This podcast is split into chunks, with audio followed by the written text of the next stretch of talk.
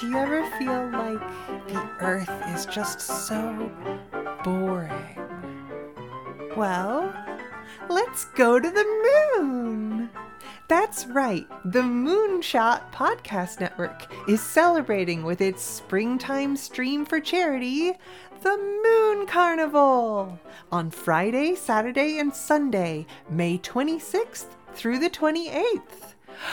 We've got Hades, we've got Hitman, we've got Hot Wheels. We've got a good time ready for you for a good cause for Trans Lifeline this Memorial Day weekend at twitch.tv slash moonshot network.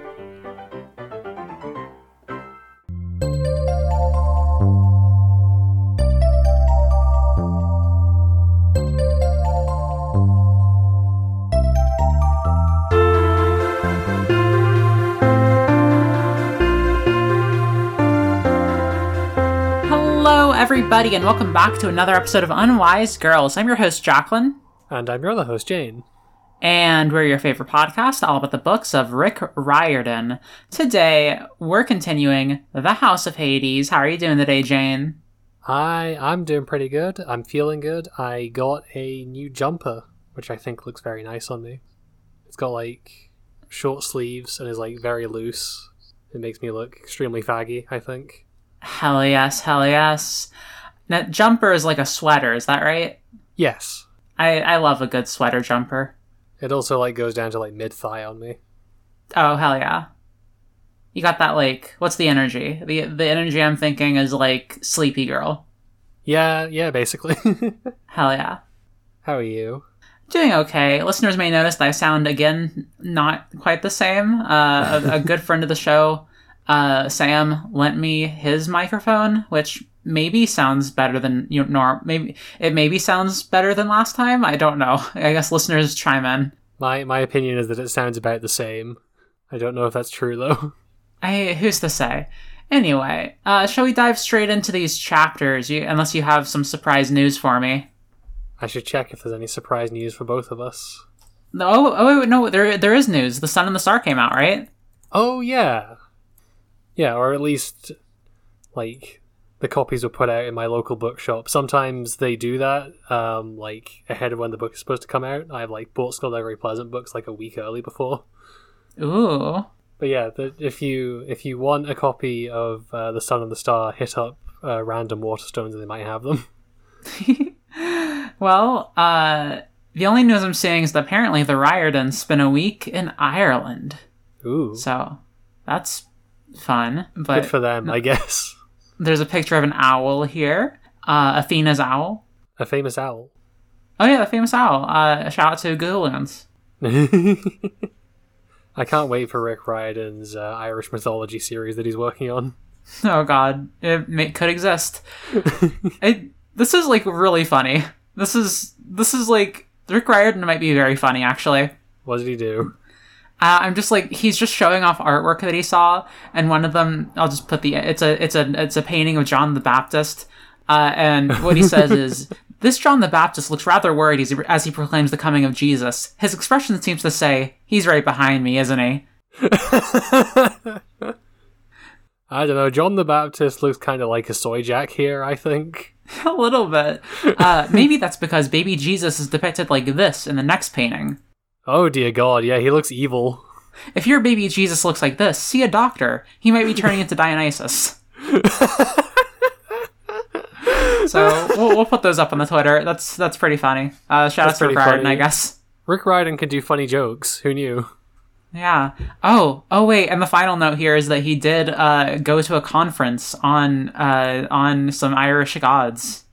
Oh yeah, no, he's doing it. There's gonna be fucking five books about this. He says, "You can bet those details will be percolating in my brain, waiting to be included in a novel." You can bet the unwise girls will mine this for content in ten years. uh, well, Jane, I, I like a good blog post as much as the next girl, but how about you give me your post? Uh, today, the post you're manning is summary giver. Damn right. Uh, chapter 57 Jason. We catch up with Jason and the gang in North Africa, where the wind bomb ended up blowing them. They're staying with the Lord of the South Wind, who is being really shitty and unhelpful and not allowing them to leave in the Argo, although he's not openly hostile to them either. Most of the kids are busy trying to fix the ship up, although without Leo around they're not having much success.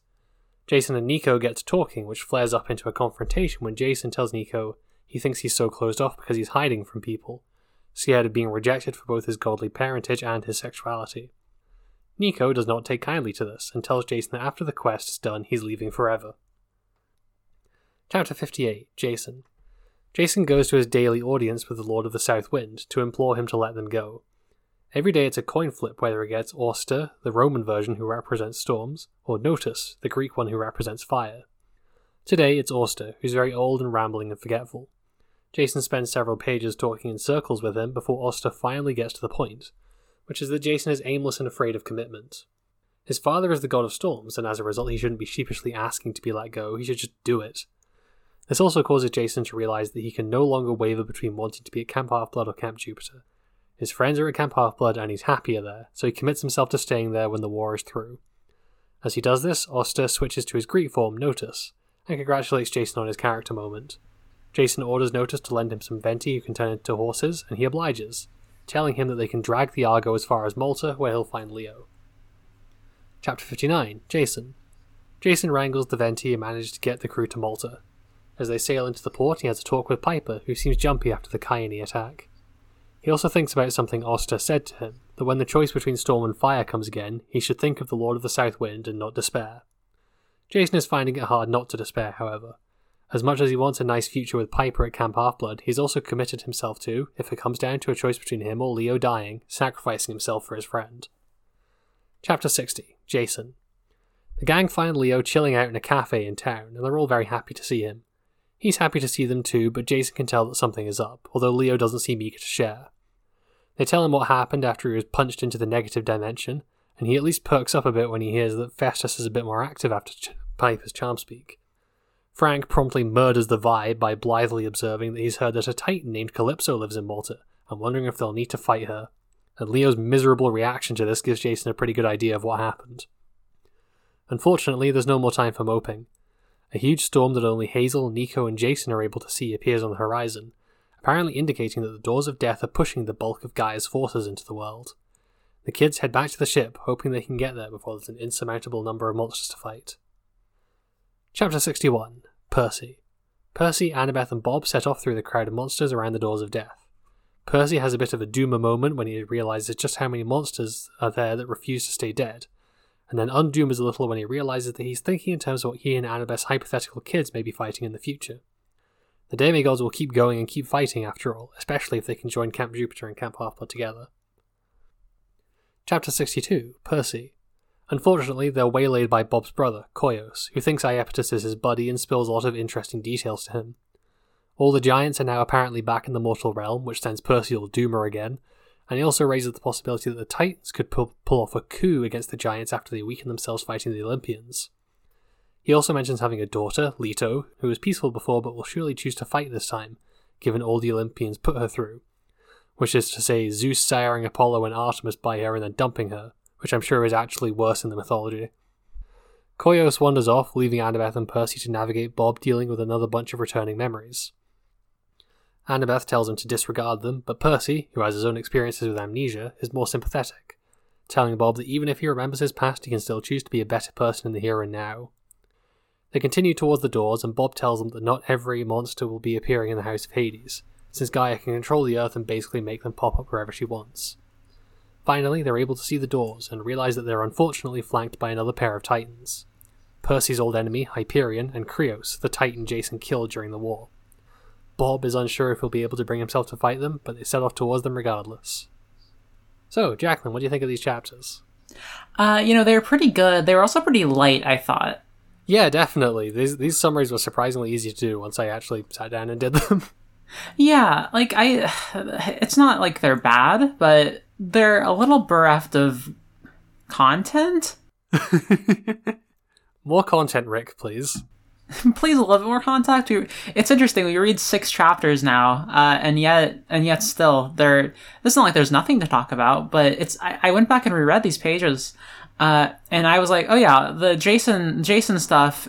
he he's talking to the, to the guy for like three chapters, like a lot longer than I thought he was. It's fascinating. I would I would like to congratulate us. I think everyone here on Unwise Girls deserves a pat on the back. Mhm. For um, this chapter, I think uh, lays out what a fucking good read we got on Jason's character at the end of Lost Hero, yeah, where we were like, "Yep, Jason is like, he's a weird little little soldier boy who's just kind of sitting around waiting for someone to feed him instructions so that he can go and do that. He's, com- he's kind of passive, and that's kind of his big flaw. And that's kind of does that is what ends up getting addressed in these chapters. So we called it three books ago. yeah, we really did. I mean, it's really like good to see uh, because I don't know it. It, it means that the book that the writer also knows it, right? I mean, how do you feel about how this was confronted, though? Because we, we meet this this character of Auster or Notus or whatever you want to call him, uh, in a very very like a very mythological set. This is yeah. The, the, we're back in kind of like the mode that we we saw we see pop up occasionally. Like the one example I can think of is in Lost Hero with like the werewolf guy. But there's mm-hmm. like there's no modern twist on this guy. He's just like a storm god who lives in a palace in quote unquote somewhere in North Africa. Yeah. Yeah. And Jason gets taken to him every day. He's never quite sure which version he'll meet with. I just think that that really resonates across like, oh yeah, this could be like an old story. And I'm sure this is based on like various different stories. We we get started here with a very confronting line, which is like Jason being like he wasn't sure what she preferred, a storm or fire. And you're like, What? What Uh-huh. why is he why is he thinking about this? And so we've we sort of transposed onto the the great prophecy just this guy. just this guy. I I wonder I wonder if he's gonna like show up and be important at the end, or if it's just gonna be a case of like Jason thinks about how uh, Auster and Notus kind of like switch back and forth and live in harmony together, and that allows him to like not have to kill himself or kill Leo. I think there's a good chance. I feel like he is more of like a character who is here to be a metaphor that is remembered at some point, you know? I, I don't I don't think he's gonna come out and be like he's gonna get the final blow on Gaia. I think that would be extremely funny though. it would be really good. I, I want the version of the series that just ends with like all the shitty one off gods coming to beat up Gaia at the end. Uh, I I want Aeolus to come back so badly. He get he gets a name drop here. The fucking weird TV presenter weather report guy from Lost Hero. God, yeah. Oh man, that was that was a ridiculously good sh- like, uh, and the conversation itself. I, I I like how just like. Usually I wouldn't say this about a book. I like how like slow and like rambling and circling around itself this conversation is. It very it very um, efficiently evokes the idea of like speaking to an elderly relative. It does. Yeah, I mean, it also sort of gets across just how much time has passed because we've had a little time skip happening here. Yeah, it's been like what five days. I think so, yeah. And that simultaneously is like kind of uh, meshes with the weird timeline that we got from Leo. Like we weren't really sure if he was there for like a couple days, like a couple weeks. It wasn't really clear. Hmm. And you know, Tartarus also has sort of a weird timeline too. Uh, so us uh, us coming back and it being a while later makes a lot of sense to me. I do think it's very funny that in a, a series that revolves so much around like ticking clocks, we've introduced two different devices to make time meaningless. Yes. Yeah, I mean that happens this happens like almost every book. Uh, This is th- There's almost always like something that skips time forward, so they have they have to rush at the last moment. This is this happened in the fucking Lotus Hotel and Casino. Yeah. Uh, probably more examples that I just can't think of at the second. I also can't think of any more examples, but you're probably right. I'm probably right. What do you think of the scene with Nico? So I expected um, everything with like Nico turning out to be gay, to be like, or I guess bi, to go out like one of two ways, which is either it's basically it's there and it's basically inoffensive, it doesn't really like contribute to a whole lot, and it's just kind of swiftly moved past, or it's like um, uh, the way that Riordan wrote about like Carter being black in Kane Chronicles, where he really fumbles it quite badly and then just kind of backs off from talking about it later. Yeah. What I was not expecting was for um, uh, this to be like like a pretty good and well written depiction of like uh, an isolated, lonely uh, queer person. Yeah, it really is. I, I, I am I am very surprised and also giving Rick Riordan a little round of applause for that because it everything about Nico here feels very believable and very sympathetic. Yeah, no, it super does because I mean we talked a little bit about this before we went into like his self hatred. Uh, like he is a, a little kid from fascist Italy, Uh-huh. uh, but this really like it's not subtext here. It's not sort of like I mean it wasn't subtext before necessarily, but it's really brought to the foreground here, where he is like talking about how he is like there's something wrong with him and like the only person who ever un- like it's interesting it sounds like maybe bianca knew that he was gay I'm or like maybe bianca was the only person he ever could have trusted to know that he was gay This is true. I was also about to say I think she I think he talks about figuring it out in a period after she died, but I guess he also talked to a ghost for a while, so that probably that could line up. yeah i mean and the fact that like he couldn't find her ghost anymore right Uh-huh. Yeah. like that that's just not that's not he doesn't have any connections like that anymore and he doesn't have a connection to camp half-blood he doesn't have a connection to camp jupiter he's he's not fully anywhere he's just sort of like he's like a ghost the closest connection he has to anyone is Percy, a guy who tried to strangle him. yeah and like mixed feelings there obviously Uh-huh. uh, but, but this almost reads as like jason sort of going back and pushing him to come out right? Uh, but I, I don't think it quite gets there. Like i think it's more like he's pushing him to start connecting with other people. I think I think yeah, Jason is maybe coming off a little bit shittily here, but I think he has like completely good intentions, and I think fundamentally what he's saying is correct. Yeah, especially when I mean he's he tells him to come out of the shadows, right? uh, but it's it's really like this is a good conversation, and I like it for the character of Nico. But I, it's really remembering that just like Jason is like this like weird California guy uh, that is like Nico's like, oh, it's not enough that I'm like a son of Hades and you know all of that. Like I, I have to be, you know, he can't quite say it. Like he's he's sort of like, ah, I also have to be gay. And Jason is like, dude, it's not like you've got a choice. It's just who you are. In the most like radical sort of like, he d- he sounds like a surfer guy. he does. Yeah, it's very funny. And uh, Jason being like, dude, you're born this way. Don't worry.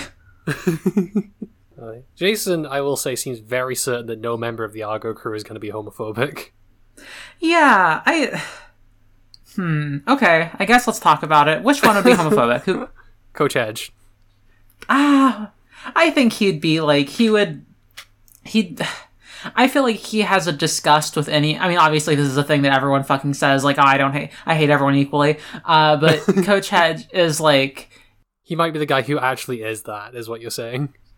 I think, yeah, he's the guy who's like, all right, good for you, kid, but keep it, keep it, you know, keep it to yourself. Like, uh, keep, I, I don't want to hear about any of you kids what what you like. I don't want to hear hear about your your boyfriends, your girlfriends, or whatever. I just want to kill things. You know, he's, he's that kind of guy. His only response to this, I think, would be just like changing the rules on the Argo, so it's it's no longer like a boy and a girl can't be in a room alone together. It's now no two people are allowed to be in a room alone together, and that would be all we do. Oh yeah, yeah, I think so. I I don't. I I think you know, it's fair for Jason to be like, we've evolved past those simple mortal phobias, but also, yeah, probably not. Right? Like realistic, realistically, there's a good chance that at least one of these seven kids has a little bit of hard feelings about gay people in some way. And also, even if Jason like knows that they don't, Nico doesn't know these fucking people. Yeah, He he knows Percy and Annabeth mostly. He has just kind of he knows Hazel. yeah. Hazel, Hazel will probably be normal about. It. He should he probably should tell Hazel. Yeah, I he need but instead he's sort of gone the other way. He's been like, "All right, I promise to help you, but I'm gonna fucking leave as soon as uh, leave forever as soon as we're we got there because he doesn't he doesn't want to do it. He wants to cut himself off more." which is I, I'm I'm caught in two minds about this. I'm simultaneously like, no, that's terrible. I want Nico to have like friends in a community who loves and supports him, Uh, but I'm also really curious about what like just removing yourself from the situation entirely looks like for a demigod. Like just not being associated with either. I guess just you're just wandering around in like Luke and Thalia pre-camp Half-Blood mode. I mean, this is what like the Romans think the Greek demigods are, right? Oh yeah. Like, they think they think they're just like wandering weirdos. Which is, I guess, the mode that you know, classic. We've talked about this before. That's the mode that, like, like fucking Hercules was just like a wandering weirdo, right? That's true. Yeah. Maybe one day Nico Uh, will end up on an island with an incel. Maybe. he he's been on islands with incels before, I'm sure. he's he's been on fucking I mean, he's on Malta with Leo right now, so don't don't don't don't don't say that about Leo. oh, I'm he spends all the he spent. It's understandable, but he does spend all these chapters being like that feeling when no GF. yeah, he's Tifo and OGF for sure, but like I mean, uh, that's not incel. understandable, but still. Yeah, he's he's heartsick, right? He's that's what Jason's. he- He's he's like he's entering his like emo. He's entering his emo phase. He's gonna His- start like his- borrowing jackets from Nico. Yeah, his ADHD has been replaced by sadness. Uh, when you're really sad about like not being able to see the girl you like, uh, you you start to enjoy coffee for the first time. I do the the way that Leo is presented in the cafe is kind of I don't know, the vibe it gives me is like when uh, someone comes back from like Alcoholics Anonymous and they have like a new haircut and they're drinking coffee all the time and they seem like very weird and restrained and normal. Yeah, And that's like the same vibe I get from Leo when Jason is like, he didn't even come down to the harbor to say hello. He just kind of sat there continuing to drink coffee. yeah, he is. Leo as a character is very caught up in his own Leo world. Um, we are always And- in Leo world. yeah, we're always in Leo world, but Leo Leo never leaves Leo world, right? Mhm. Um, and I think that's Jason says something here about how like Leo's sense of humor is really important to the group, uh, and like it, it sort of keeps their spirits up. But like that's not something Leo would ever think of. I don't think Oh no, yeah, Leo I think thinks of himself as a little shit. he thinks of himself as a little shit. He still thinks of himself as like kind of useless a little bit. Like he he he has the importance of like being the guy that runs the shit, but like to the team dynamic, he doesn't think he has like a place. I don't think. Because he is a little bit like he's kind of fixated on the seventh wheel thing. Very much so, yeah. And I, I, thought that would be some good growth to see if he eventually uh, learned that. It, it is entirely fucked that he got taken right to Malta, where, where Calypso lived. I I I was fucking losing it when Frank picks up the tour brochure and is like, "Hey, some person in Calypso apparently lived here in mythology." Everyone's like, let's go kill the evil sorceress. oh, imagine if Percy had been here. Percy and Annabeth, like, with the world's most awkward fucking cafe dinner. fucking Leo yelling at Percy for abandoning Calypso while Annabeth just sits next to him, absolutely fucking stone faced. Yeah. Maybe the most rancid vibes you could get in this entire series.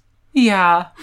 God. Jason is having even more like surfer sur- funny surfer guy moments when he's like he he sees that Leo is so sad and he's like it's like Jason would have to talk to him later to make sure his buddy was okay. I like him calling Leo his buddy.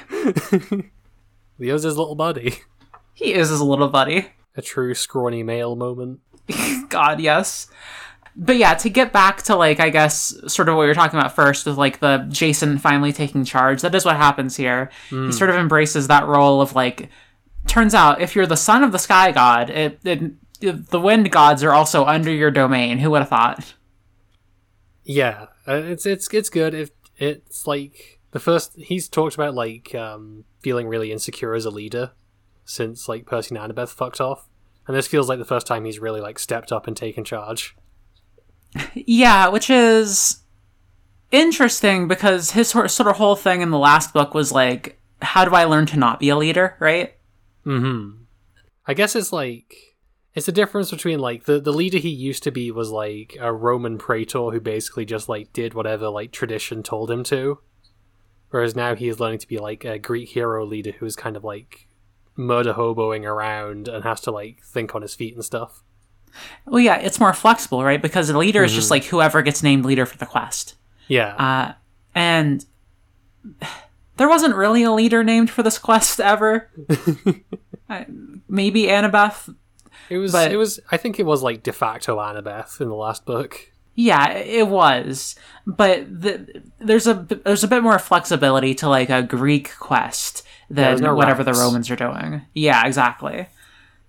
Uh, and I, one last note I do like about that is when Piper gives him some, some ambrosia, uh, and it, it's like the brownies he really loves from Camp Jupiter, but they just can't taste as good anymore because he's after he sort of like decided he was going to go with Camp Half Blood. Rome is nothing if not extremely spiteful. Apparently. Apparently, anything else you want to talk about with uh, Jason? Oh yeah, what's up with uh with this bit at the end where they see like the big storm and Nico and Hazel can see it.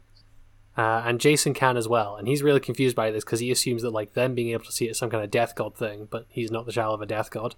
Maybe Jason's gonna bite it. Maybe he's clo- he's closer to death, so he can see it. Like This is a big swing. I, I don't I don't know. I I can't. Maybe he is secretly a child of Hades. Maybe he is uh, connected in some way to the location. Like maybe he's been there before and he forgot it. Uh, maybe he's killed enough people that he is just like close to death. Uh, like in that sense.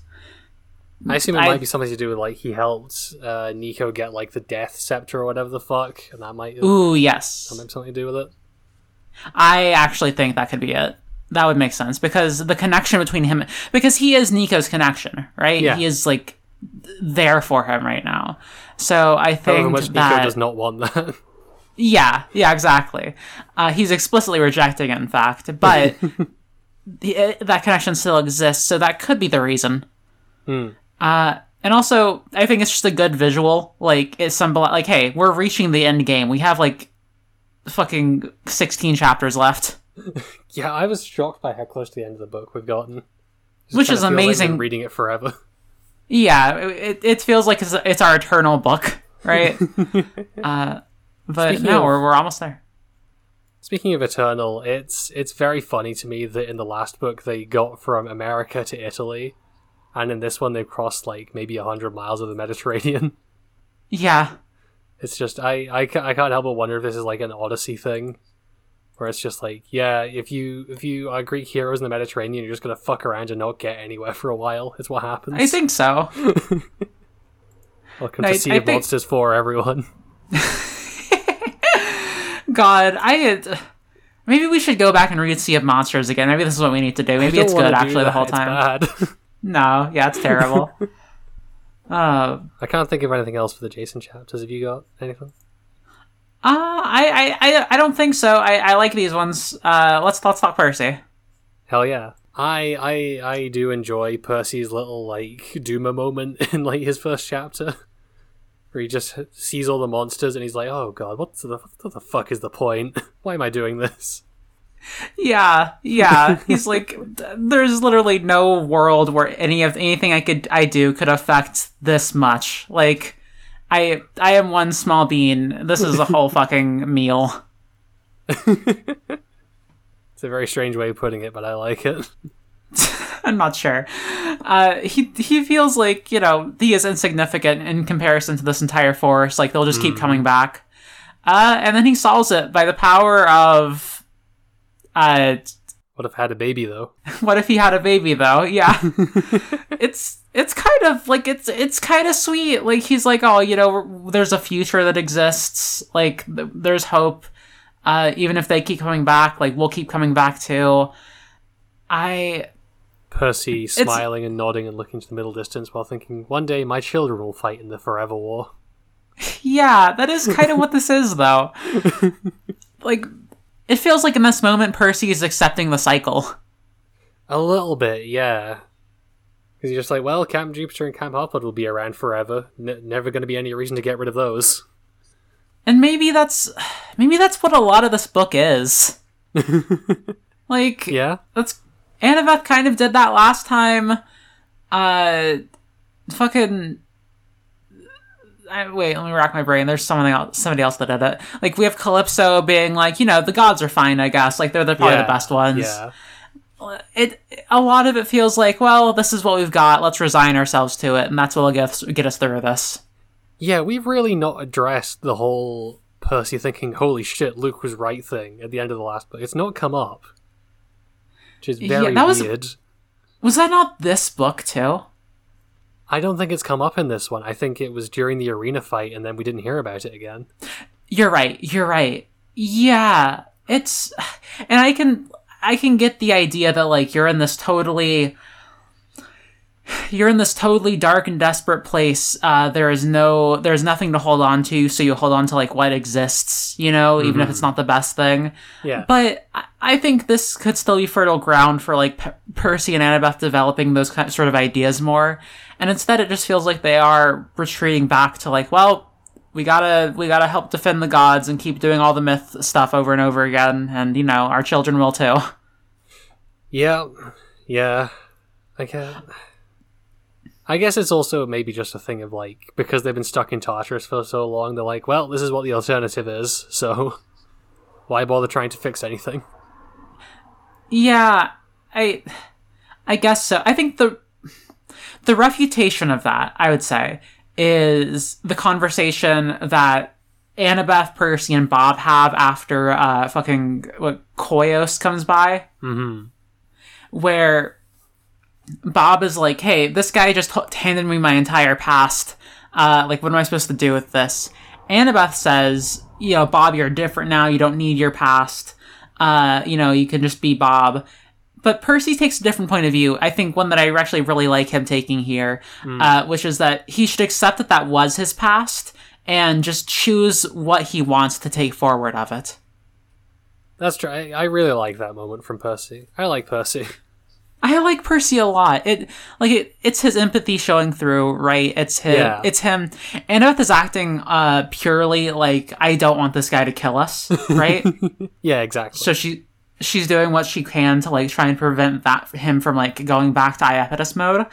Percy is actually finally treating Bob like a friend. He is giving him sincere advice uh, from his own experience because he also lost his memory, and he's con- he's connecting with him. And I actually think that this is sort of a huge moment that could be applied more broadly to like maybe this is sort of nodding toward that cycle and saying like we don't need to continue it forever. Yeah, definitely. Especially if you take into account what Percy's saying about like having to remember history and stuff, but then you know, not having to stick by everything that happened last time.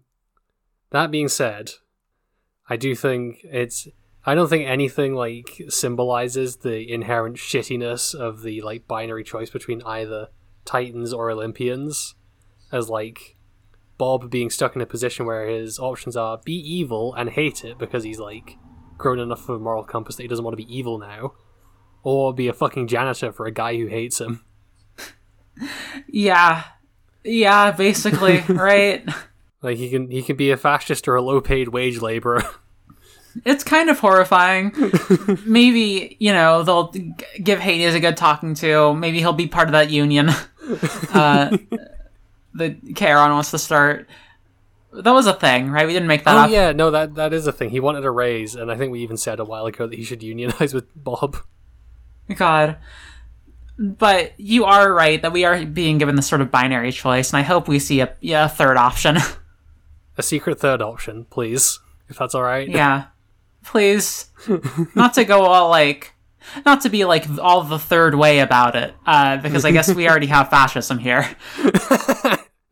Uh, I also so we, uh, there's a lot of description, really good like descriptions now that we're in the heart of Tartarus about just like there's just no wool over our eyes anymore. We are just in a body. The, yeah, the the horrible like existential we are on the the body of a giant god thing has been consistently great throughout this book. And like Percy talking about like the horrible fleshy floor and like being able to feel like liquid running through all the arteries in the heart is all really fucking horrible. Parentheses complimentary. they're like wa- yes they're like walking through uh clouds of blood um and like like just seeing all the webs of veins anywhere uh the mountains are described as like muscles of the heart and that's it's very yucky like it's in a very very complimentary way Uh, and the whole time, the armies of Tartarus are just like beating the shit out of each other, slash being total like lads. This really is just it- the Greek monster version of like British lads smashing each other with chairs. yes, that's ex- exactly the video I was thinking of. I say the video as there are there are like a thousand of those, but yeah, it, it's really funny. Like we get like a fucking like hundred handed like a hundred handed one like beating the shit out of like a a cyclops or whatever, and they're like tussling, and then a fucking uh what are they called? Empoleon? No, uh Imperion. No, That's a fucking uh, Pokemon. Fuck. Uh, we, we get a ghost. Huh? Eidolon, Eidolon. yes. We get an Eidolon just like possessing one of them and making him like uh, just like knock the other guy out cold. It it's very funny. like I I like this image of just like the chaos of the monsters. I, I yeah, I it's, I like it and it's very fun and I think I also like what it implies about like this is why there have to be like Titans or Gaia around for the monsters to get anything done. Because otherwise Yeah. they're just constantly killing each other. Right. Yeah. They they are just sort of things that want to destroy um and there's there's you know problems that come up in fantasy media when they're just like here's a race that have nothing but destruction in their hearts, right? Especially when some of them are Cyclopes, which we know are just like people. Yeah. Uh but this sort of lands on the end of like it makes sense uh why like even with all these guys running around the world like it, it wouldn't be completely overrun like Yeah, a couple Uh, hundred demigods in a summer camp can basically keep a lid on this. yeah basically and we learned that the all the giants have gone through the fucking uh, portal now Which I guess is like may- maybe Rick Riordan also thought that the fucking giant fights were all disappointing and shit. He was like, right, we're gonna Yeah. rerun all these. that's exactly what i thought i really want the blood of olympus to be like a fucking boss rush where we just get like cooler versions of all the giant fights Except for the the two from Mark of Athena. Those are perfect no notes. You can just do that again. Yeah, I. Mm, it would be really cool if we got like a big tableau of like a bunch of different characters that we know throughout the series, uh, who all like we we see them all like doing their own giant fights across the world. You actually do want all the shitty one-off gods to come back. I kind of. I want Clarisse to get to kill a giant. Is what I'm yes, saying. please. I want fucking like Clarisse and Ares to like I don't know kill a giant together. Father-daughter bonding. God, uh, it's it's the only way he ever would bond with her. Christ, yeah. It's so fucking whack that Clarisse gets like one line in this entire series so far. Yeah, I really I I love her so much. I wish she got more to do. But uh, the way that we learn about that is through Bob's conversation with Koios, who is he describes him as talking like like he's from Shakespeare, which is not actually how he talks at all. No, not even remotely. He I just speaks in like full sentences. yeah, he's not speaking in fucking iambic pentameter. He just talks like a slightly formal guy. Yeah, it's really th- that says more about Percy, I think, than it says about Koios. To be fair, I think Percy has mentioned several times. That, I mean, he's dyslexic, I guess. He's not that up to date on his literature. That's fair. And Percy should, and Percy might enjoy going to like a play. You know, I don't know. Or he'd probably, he'd probably, and have to be like, you have to respect like the art here. You know, this t- this is taken from the classical Greek like uh sort of drama. And Percy is like, oh, I'd rather be on my phone. I actually think I think Percy does hate plays, and for the rest of his life, every time Annabeth tries to make him go to one, he's going to claim like PTSD from the uh, the giant fight from the end of Mark of Athena. Probably right. uh, but it's a really, it's like a fucking comedy sketch happening here. my my favorite bit being uh when Koios is like just trying to like have a normal conversation with his brother Iapetus and Bob is just like ha- doesn't remember shit. Is like, oh yes, of course. When we held down our father, oh yeah, we loved wrestling with Dad. We restrained him. Oh, that's what I meant. Well, Kronos cut him to pieces with a, cut him to pieces with a scythe. Like, it's it's very funny. I think it's even funnier when like it turns out later that Bob didn't even need to do this act. Like Koios knows that he got like kicked into the river Lethe and like his memories are all fucked up and he was just like he's fine with that and he understands. Yeah, he's like, well, we'll we'll get revenge against that fucking Percy Jackson. uh, but yeah, yeah, it's it's very good. Um, oh, we oh Jane, Jane, all of your hopes Yeah. and dreams get dispelled here. Crushed. Fucking Rick Riordan heard my my prayers, my my hopes, my dreams and decided to stamp on all of them. I'll I'll let you do the honors. Do you want to say what Let me- Let me find the fucking line. The line you could the line where if you read it you could hear Jane's heart breaking. Sadly, our brother Kronos was dissolved by those impudent demigods. Koyos heaved a sigh. Bits and pieces of his essence remain, but nothing you could ever put together again. I suppose some injuries even Tartarus cannot heal. This is bullshit. Kronos has been fucking like atomized beyond atom. His atoms have been atomized. Uh, uh, God damn it. Whatever. It's it's sad, you know. I Maybe I'm being put out of my misery. you know I I guess it's better.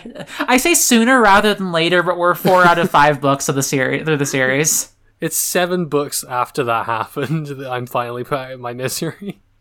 God, I'm wishing you the best. I, I hope I hope that you can recover. I'll be there for you. You know. Thank you. It is kind of weird though, because Chiron definitely said that it was like, oh yeah, Kronos might reform in like a couple of thousand years.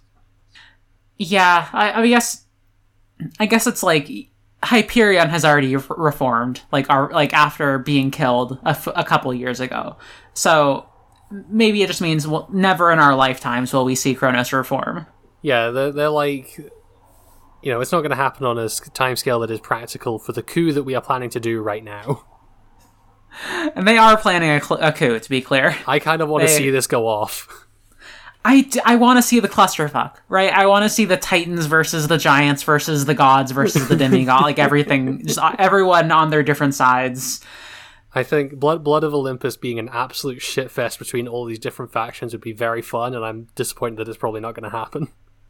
Yeah, yeah, absolutely. I Or I don't know, maybe because that's what we wanted from the last Kane Chronicles book, and like with the the body horror stuff, Rick Riordan's clearly learned some lessons from Kane Chronicles. Maybe maybe it'll be good this time. It really could be. Like we we actually have sort of different factions that are still not the exact same faction. Mm-hmm. Uh, we we have all these different sort of ideologies set up that conflict with each other. I I don't know. I here's the thing. This is the last book I read. Like I said, I don't true. know any anything that happens in Blood of Olympus. That that could very well be it. That could be. it. I I get. I am curious about. I, I I hope that like the end of this book does something like so weird and stupid and horrible that it's like it explains why you tapped out here. I do think that would Uh-huh. be very funny. like it just ends and it's the worst fucking thing we've ever read. like Percy, I don't know, like um, Bob Bob goes back to Iapetus. Percy kills him. Uh, we realize that actually the cycles are true. Uh, everything isn't like the evil are inherently evil. Uh, the good are inherently good. We it reveals that Percy is actually a reincarnation of Odysseus or something like that, uh, or of Perseus, maybe just directly. Um, like Annabeth decides to stop adventuring. She's like, "Well, I, this was too date. Like, I've had like too much of a hard time. I'm just gonna be Percy's little like Percy's girlfriend. I'm gonna live live at home." Uh, Nico I decides don't he's know. straight. uh-huh. Jason, fucking like. I don't know what Jason could do to make me mad. Uh, he's fine. Uh, Frank doesn't transition.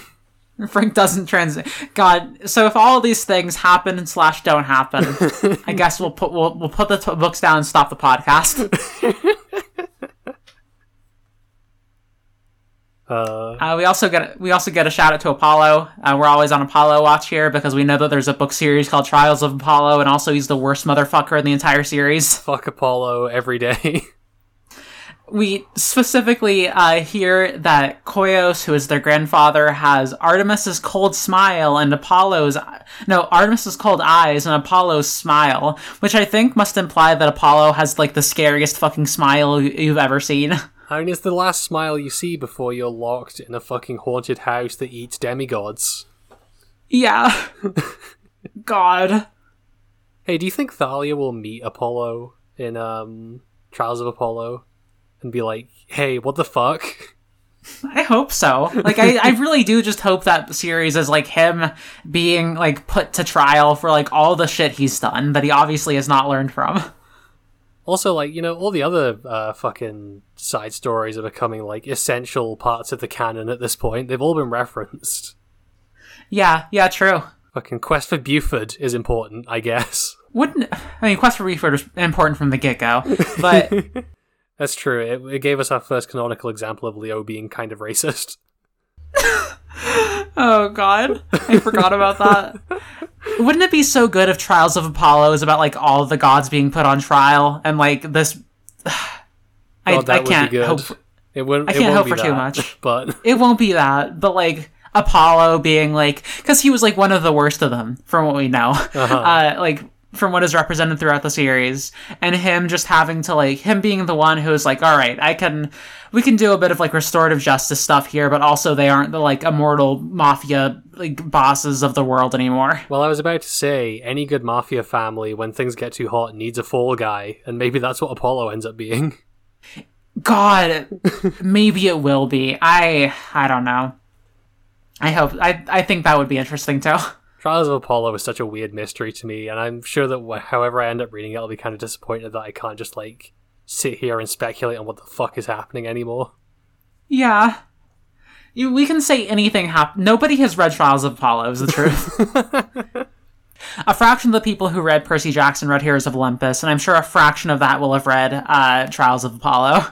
I mean, I mean, we're, we're the exemplars here. I fell off after the end of PJO. You fell off before the end of Heroes of Olympus. Even surely nobody has actually read Trials of Apollo. Yeah, we might be the first. this is documentary work we're doing. the, there is a wiki that exists. I, I think it's possible that us from the future established that wiki. I think Rick Riordan wrote that. It's very possible. So you do think that he at least read it before before sending it out? I think I think he has to like skim it to make sure that he's like punctuated it properly. But apart from that, yeah, nobody. God. Um and I there's like one last thing I have here, which is that Krios, the guy who J- the Titan that Jason killed, is back. And wouldn't it be so funny if Percy also killed Krios? Jason would have no leg to stand on anymore. That would be it. Would be extremely fun. I do like that we get like the the two titans that both of them have killed are apparently going to like team up at the doors of death. That's kind of cool. Oh, yeah, yeah. I mean, it's it's a. I would love it if like we got to see both of them killing the other giant that they defeated.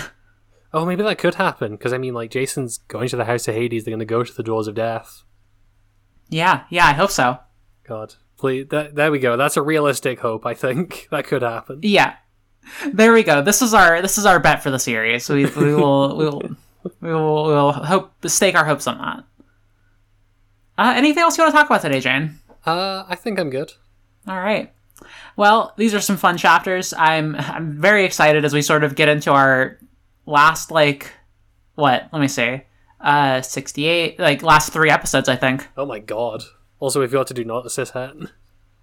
Well, this week uh on our this edition of Not Cishet, uh my nomination is going to be Leto, the mother of Apollo and Artemis.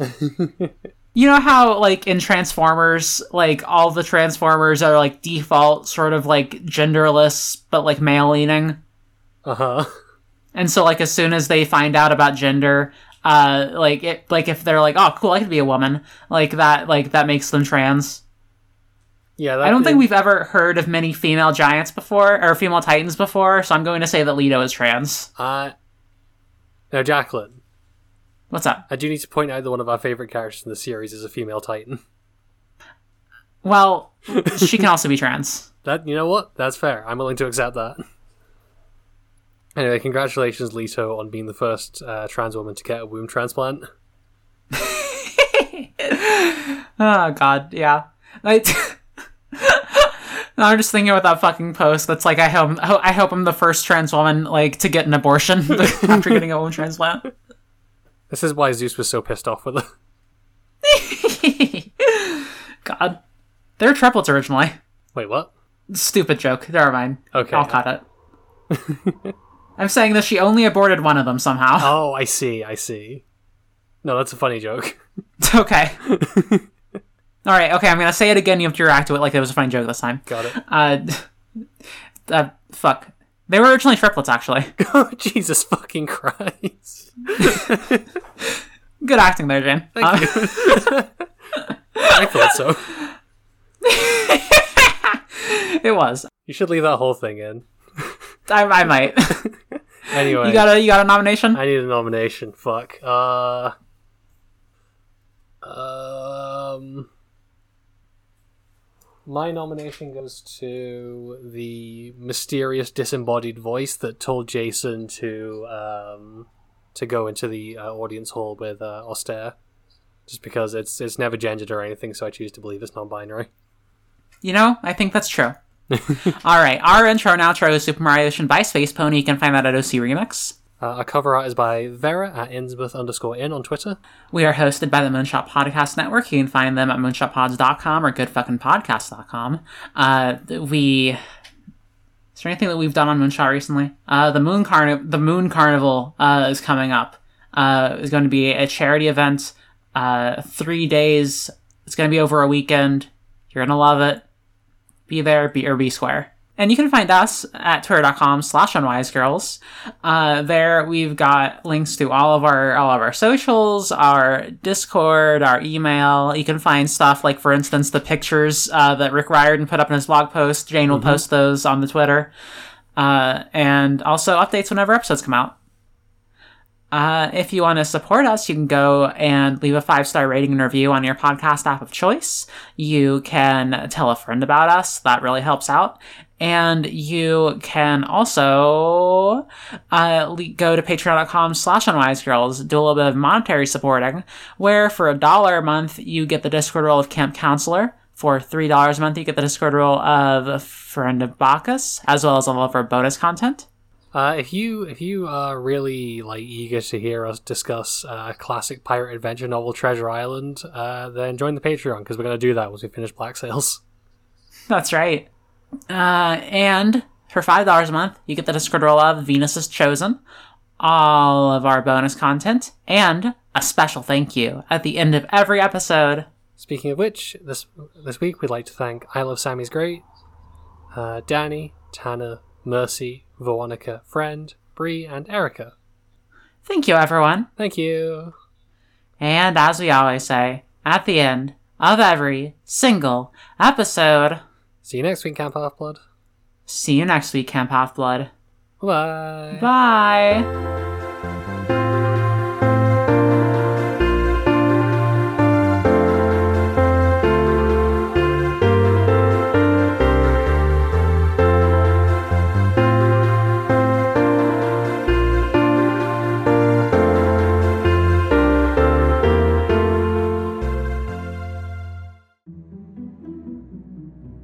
CJ, is that Hooligans promo ready yet?